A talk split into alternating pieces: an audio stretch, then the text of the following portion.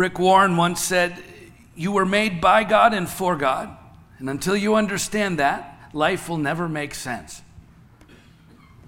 The truth is, we all have our own ideas about God, don't we? What He's like, how He thinks, what He requires of us, and so on. And of course, when it comes to what we think about God, we all think we're right. We do, don't we? I mean, we all believe that what we think about God is right. Otherwise, we'd think differently. And yet, as Christians, uh, we don't all think the same things about God. In some cases, not even close.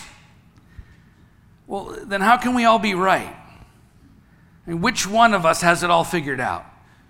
And of course, it's an easy answer. We're not all right about God all the time.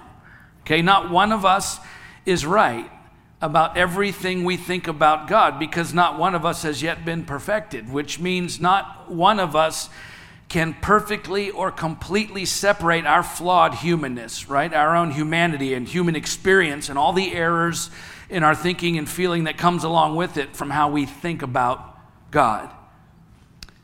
And yet, at the same time, there's nothing more formative in our walk with Christ than how we view Him, right? Because how we view Him is how we reflect Him. A.W. Tozer said, What comes into our minds when we think about God is the most important thing about us. And therein lies the dilemma for every follower of Christ. There's nothing more important about us than how we view God, and yet at the same time, not one of us has a perfectly accurate view of Him. And so what happens is we tend to fill in the gaps with our own thoughts and ideas and preferences. It's our nature. The truth is, some of what professing Christians believe about God is often a reflection of what they believe about themselves. There's a, there's a tendency for us to project our own image onto God. And if we're not honest with ourselves about that, our perception of God will be based more on what we want Him to be like than on what He is actually like. Right? And then what we reflect to the world then looks more like us and less like Him. And so, for instance, uh, if you're an angry person, there's a natural tendency to view God as being angry.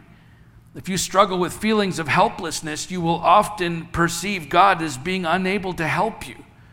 Okay, look, if you're morally liberal, you will tend to view God as being morally liberal, while those who are more morally conservative tend to see God as more morally conservative. And that's the image of God that we reflect then to the rest of the world. And so, can you see how important it is that our lives are a true reflection of who God really is and not so much who we would like for Him to be?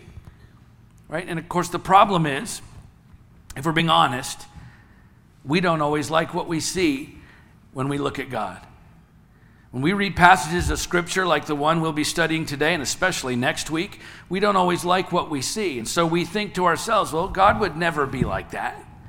Right? Because I don't, I don't think I would ever be like that. I would never do that. So surely there's a misunderstanding or a misinterpretation of what this passage says about God. And so instead of believing what it says about Him, we tend to believe our own version of what it says about him. And look, the, the danger in viewing God in light of who you are rather than viewing yourself in light of who he is.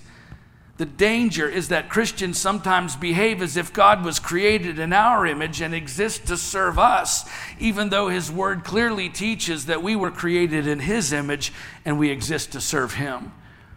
Because He is, in fact, you understand, He's an uncreated, all knowing, all present, all powerful, undefinable, and uncontrollable God.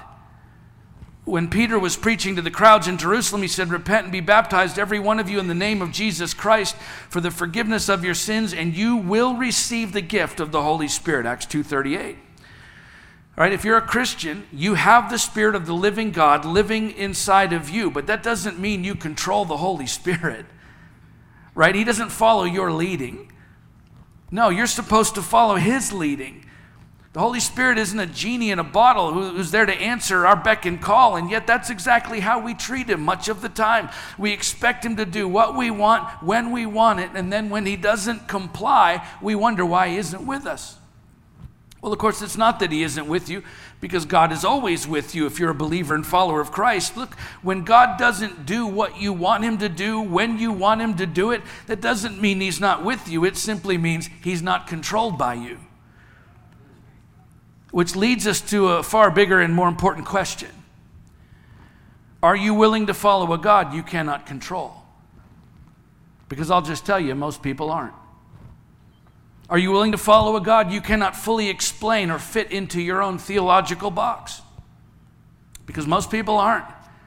Which is why, by the way, we have so many theological boxes and so many false teachings about Jesus, because we want so desperately to make the terrifyingly powerful, eternally existent, infinitely knowing creator of the universe, we want to make him a tame, explainable, controllable, well behaved God that we can call on to do what we want, when we want it, and how we want it. We like the idea of the power and presence of God in our lives, but we want it on our terms. We believe that God is sovereign, often while rejecting his sovereignty in our own lives, and then we wonder why we're not getting what we want. Listen, sometimes the greatest evidence of God working in your life is you not getting the version of God you wish you had working in your life. Okay, the Spirit of God is inside of us, which means through Christ we now have unfettered access to God. We have the freedom to seek Him and His leading and His will for every situation we face in life, which He cares about, by the way, more than we do. He cares deeply about every moment of your life more than you do. And so, when you're facing, for instance, the most difficult circumstances of your life, when you're under the most pressure, you better believe God has something to say about that. He absolutely has a direction for you to follow, an answer to that question, a way through those circumstances, whatever it is. And yet, if you don't even bother to seek His will in the matter before you ask Him to do your will in the matter, if you don't take time to listen for his voice before trying to fight the battles that confront you because you want to handle things your way instead of his way, listen, then you're not following God at all. No, you're expecting him to follow you. But listen, we, we serve a God who cannot be defined or controlled. And so I'm just telling you, until you learn to fully submit your life to him, and accept the fact that you were created by Him and for Him, and that your life is meant to reflect His. It's not the other way around. You're going to constantly struggle with the feeling that maybe God isn't with you every time He doesn't appear to be working in your life the way you want Him to. And again, it's not that God isn't with you, it's simply that He doesn't answer to you. The presence of God cannot be controlled. The Holy Spirit doesn't submit to us, we submit to Him. Jesus isn't following us. We're following him. John Ortberg once said the biggest difference between you and God is that God doesn't think he's you. Listen, God is perfectly righteous, just, and true. We're not. That, much we know. Just as he declared in Isaiah 55, 8 and 9, For my thoughts are not your thoughts, neither are your ways my ways, declares the Lord. For as the heavens are higher than the earth, so are my ways higher than your ways, and my thoughts than your thoughts. Which means if we're going to accurately reflect him to lost people in this world, we have to accept who he is, not who we want him to be. Because we were created by him and for him. It's not the other way around. And so, as we continue working our way through the book of Revelation, it's important to keep that in mind here because, look, these next two chapters outline the actions of a God who is perfectly righteous, just, and true, whether we like the message or not. And it's a difficult message to be sure, as the wrath of God is poured out on this world in full measure, while at the same time, He's continually being described throughout the same two chapters as being righteous, just, and true. Of course, it's our responsibility to reflect His righteousness, His justice, and His truth to an entire generation of people today who don't understand anything about the wrath of God because the church has largely refused to teach it, because we don't like it. We don't think it's the way he should be, and it's certainly not how we think we would be. So instead, we've at best suppressed the message about God's righteousness, justice, and truth. And at worst, we've reflected a version of him to this world that we like better a tamer, more well behaved version of God that we can control and shape into our own image. Well, listen, these are life and death messages given by God to John to share with you and me so that we will not only know what's coming, but share it with this world, as hard as it may be. Why?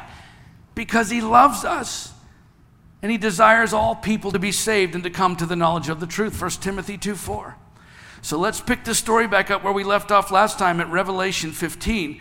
This is going to be a two part sermon. Part one will cover chapter 15 today and, and point one. And then part two and the next two points in the sermon we'll cover next week through chapter 16. And uh, this is our short chapter. Today it's only eight verses, so we're going to go ahead and read through the entire chapter, and then we'll go back and dig into this story a little bit deeper. So let's turn there together, chapter 15, Revelation 15, and uh, read it together. Then I saw another sign in heaven, great and amazing, seven angels with seven plagues, which are the last, for with them the wrath of God is finished. And I saw what appeared to be a sea of glass mingled with fire, and also those who had conquered the beast and its image and the number of its name, standing beside the sea of glass with harps of God in their hands. And they sing the song of Moses, the servant of God, and the song of the Lamb, saying, Great and amazing are your deeds, O Lord God the Almighty. Just and true are your ways, O King of the nations. Who will not fear, O Lord, and glorify your name? For you alone are holy. All nations will come and worship you, for your righteous acts have been revealed. After this, I looked, and the sanctuary of the tent of witness in heaven was opened. And out of the sanctuary came the seven angels with the seven plagues, clothed in pure bright linen, with golden sashes around their chests. And one of the four living creatures gave to the seven angels seven golden bowls full of wrath of God who lives forever and ever. And the sanctuary was filled with smoke from the glory of God and from his power. And no one could enter the sanctuary until the seven plagues of the seven angels were finished. So, uh, chapter 15 and 16 outline the pouring out of seven bowls of God's wrath, which are described as the last plagues in verse 1. These final judgments build on and consummate the earlier judgments of the seven seals in chapter 6 and the trumpets in chapter 8. And so, whereas the seals destroyed a quarter of the earth and the trumpets destroyed a third of the earth, the destruction of the bowls is comprehensive and it is complete. And so, while these three series of judgments cover the same period leading up to the end, each series expands on the one before it. So uh, the bowls are an unfolding of the seventh trumpet, if you will, just as the trumpets are an expansion of the seventh seal. And this is John going back and describing God's judgment in more detail, which is something he does throughout the book. Uh, it is, in fact, common in ancient prophetic writings, and particularly in Hebrew literature in general. This idea of stating and then going back and restating uh, an event in progressive detail, which is in part, by the way, why Revelation is so hard for people to understand because it's not a neatly packaged chronology of end time events. And so John jumps forward and backward. And so now John says, with the pouring out of these bowls, the wrath of God is finished. And there are only two words for wrath in biblical Greek orge, which means anger, which it's also the much more common word used throughout the New Testament for wrath, whereas the ancient Greek word used here for wrath is thumos. It's only used 11 times in the entire New Testament, and 10 of those times are in Revelation. And it refers specifically to a fierce, volatile, passionate anger. In fact, the word heat is associated with this word. So this is literally a white, hot anger. And there are plenty of people who have tried to interpret this wrath of God to mean something else because they want it to mean something else. But at the end of the day, it means what it says it means. This is the white, hot, burning judgment of God against those who have rejected Jesus Christ. And then John describes those who have conquered the beast and its image and the number of its name. These are the martyrs of the tribulation singing the song of redemption that began with Moses and found its completion in the sacrificial death of the Lamb. And they sing, Great and amazing are your deeds, O Lord God the Almighty. Just and true are your ways, O King of the nations. Who will not fear, O Lord, and glorify your name? For you alone are holy. All nations will come and worship you, for your righteous acts have been revealed. It's described as the Song of Moses and the Song of the Lamb because the Song of Moses, which celebrates, of course, Israel's exodus from Egypt in Exodus 15, is fulfilled in the Song of the Lamb, the great deliverance of the people of God by the Lamb of God, Jesus Christ. And in fact, there are many parallels between uh, Exodus 15 and Revelation 15. So the theme of victory in Exodus 15 becomes the basis for praise and adoration in the Song of the Victors in both stories, where one, of course, prefigures the other. And God is worthy of glory and honor in both cases because, of course, his great and marvelous works are righteous, just, and true in both cases. It's the celebration song of those who've been delivered from destruction. So, for instance, after crossing the Red Sea, the people of Israel stood on the shore and sang with Moses of God's deliverance, just as those who have overcome the enemy here in Revelation 15 sing of God's victory in their lives over the enemy who is completely consumed in both cases. Basically, every phrase, by the way, of this hymn here in Revelation is taken from the vocabulary of the Old Testament. There's also evidence this song was a part of the liturgy of the early church in celebration of the final victory in these last days yet to come. And then John sees the heavenly temple or sanctuary open, the temple being more closely defined as the tent of witness, which is another reference to the period of Israel's sojourn in the wilderness in Exodus. And then the seven angels of devastation emerge, and as the angels receive their bowls of wrath, the sanctuary is filled with smoke, symbolizing the glory and power of God, just as in the Old Testament, where God often revealed his presence by cloud or smoke. And just as no one could enter the sanctuary in Exodus when the tabernacle was consecrated uh, uh, uh, because of the cloud of God's glory. So, back when they dedicated the temple, it was filled with the cloud of his glory. And no one could enter. Here in Revelation 15, the sanctuary is filled with the smoke from the glory of God, John says, and from his power and no one could enter the sanctuary until the seven plagues of the seven angels were finished. So here we are. The time for intercession has passed. God, in his unapproachable glory and power, has declared that the end has come. No longer does he stand and knock. Now, now he enters to act in sovereign judgment and in terrible wrath.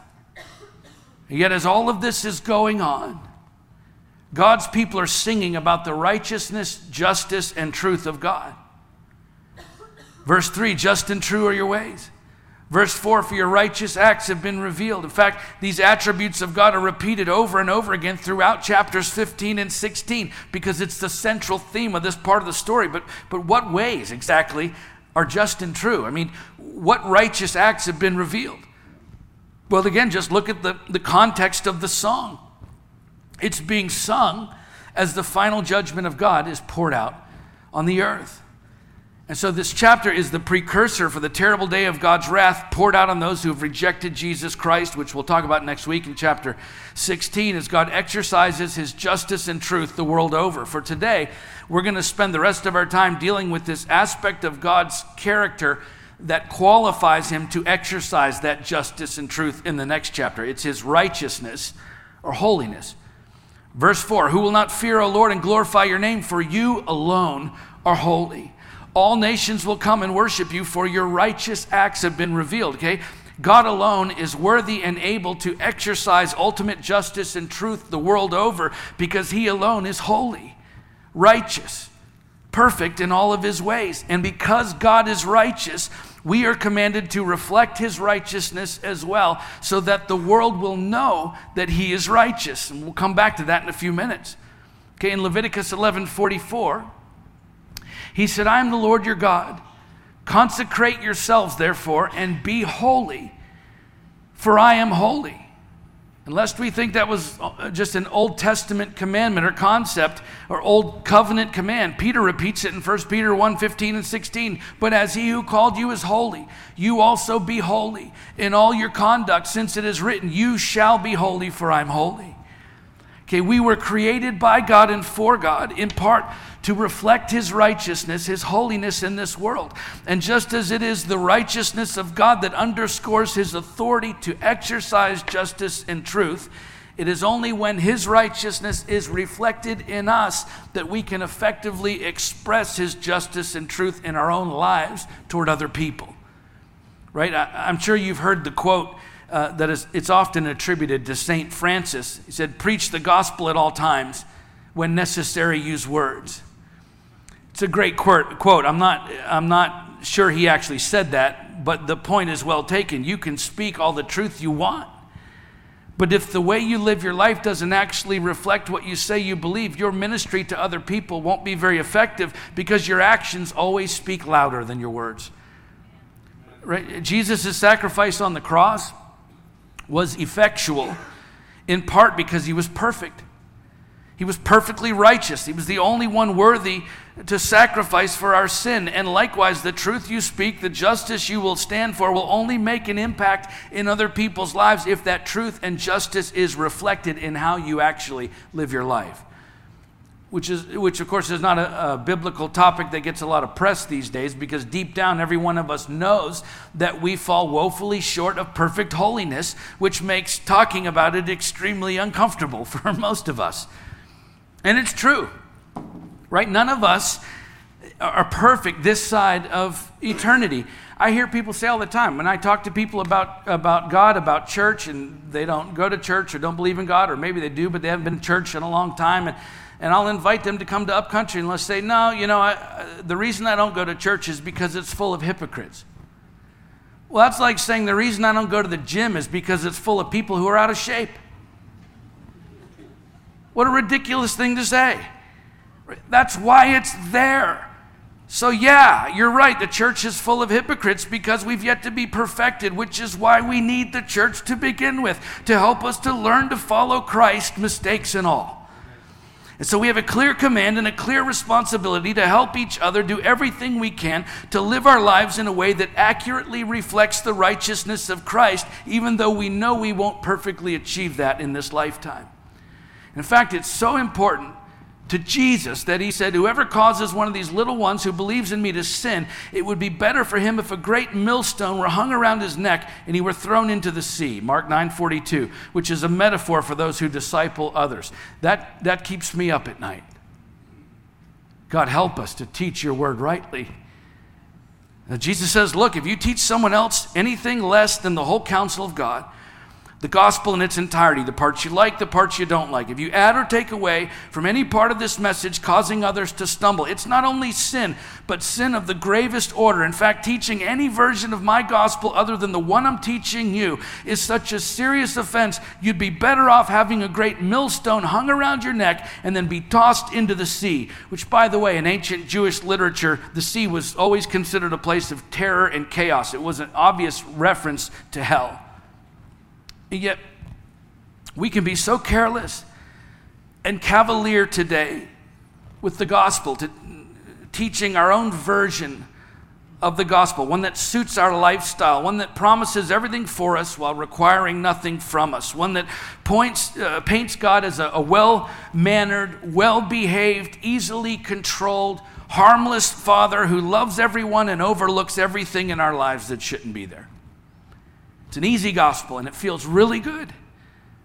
It's one they would actually even deal with in the early church a false gospel that, according to Jesus, leads straight to hell, which he goes on to describe in Mark 9. If your hand causes you to sin, cut it off. It's better for you to enter life crippled than with two hands to go to hell to the unquenchable fire. And if your foot causes you to sin, cut it off. It's better for you to enter life lame than with two feet to be thrown into hell. And if your eye causes you to sin, tear it out. It's better for you to enter kingdom of God with one eye than with two eyes and be thrown into hell where their worm does not die and the fire is not quenched. It's a quote from Isaiah 66 24. I'm, I'm pretty sure Jesus' disciples couldn't have been any more uncomfortable than they were listening to him talk about sin and hell and the need for holiness in their lives. And obviously, Jesus was using metaphor to describe the problem of sin, which is a matter of the heart, because sin comes from within. And so, no matter what it is, listen, if the deepest desires of your heart lead you to sin, then you must forsake those desires, die to yourself, suffer the loss of that passion, and cling to the cross. What is the cross? It is an instrument of suffering and death. And I, I think I mentioned this recently in one of the messages. I, I, I am convinced when the biblical writers talk about suffering, I know we tend to think about persecution, and certainly persecution was a reality for them.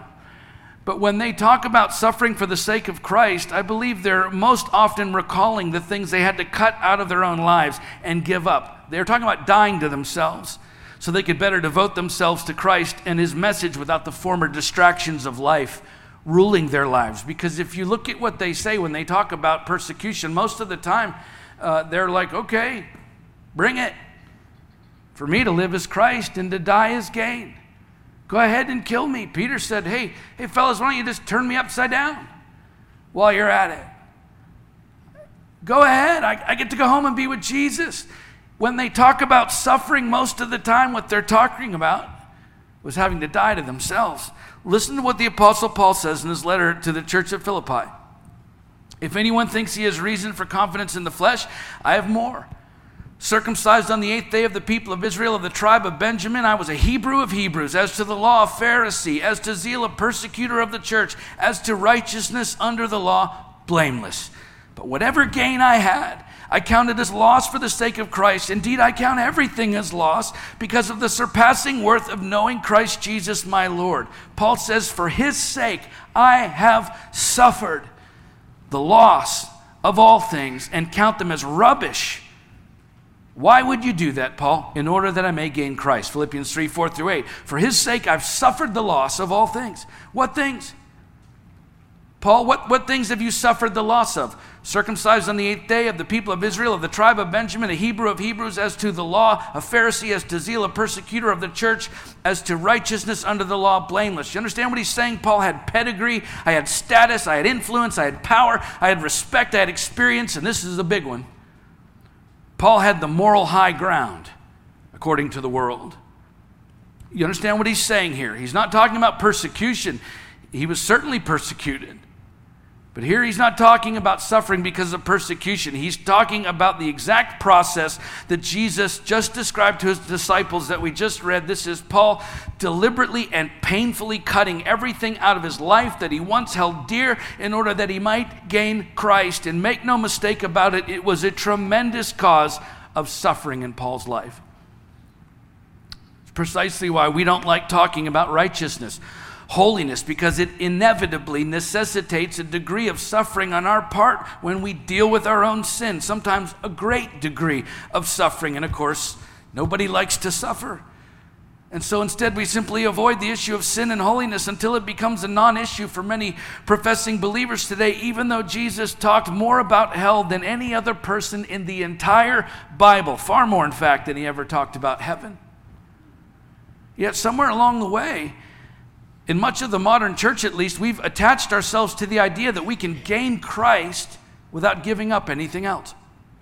Despite the fact that Jesus and the biblical writers were emphatic about everything we would have to suffer the loss of just to follow Jesus. I mean, just read the last third of Luke 14.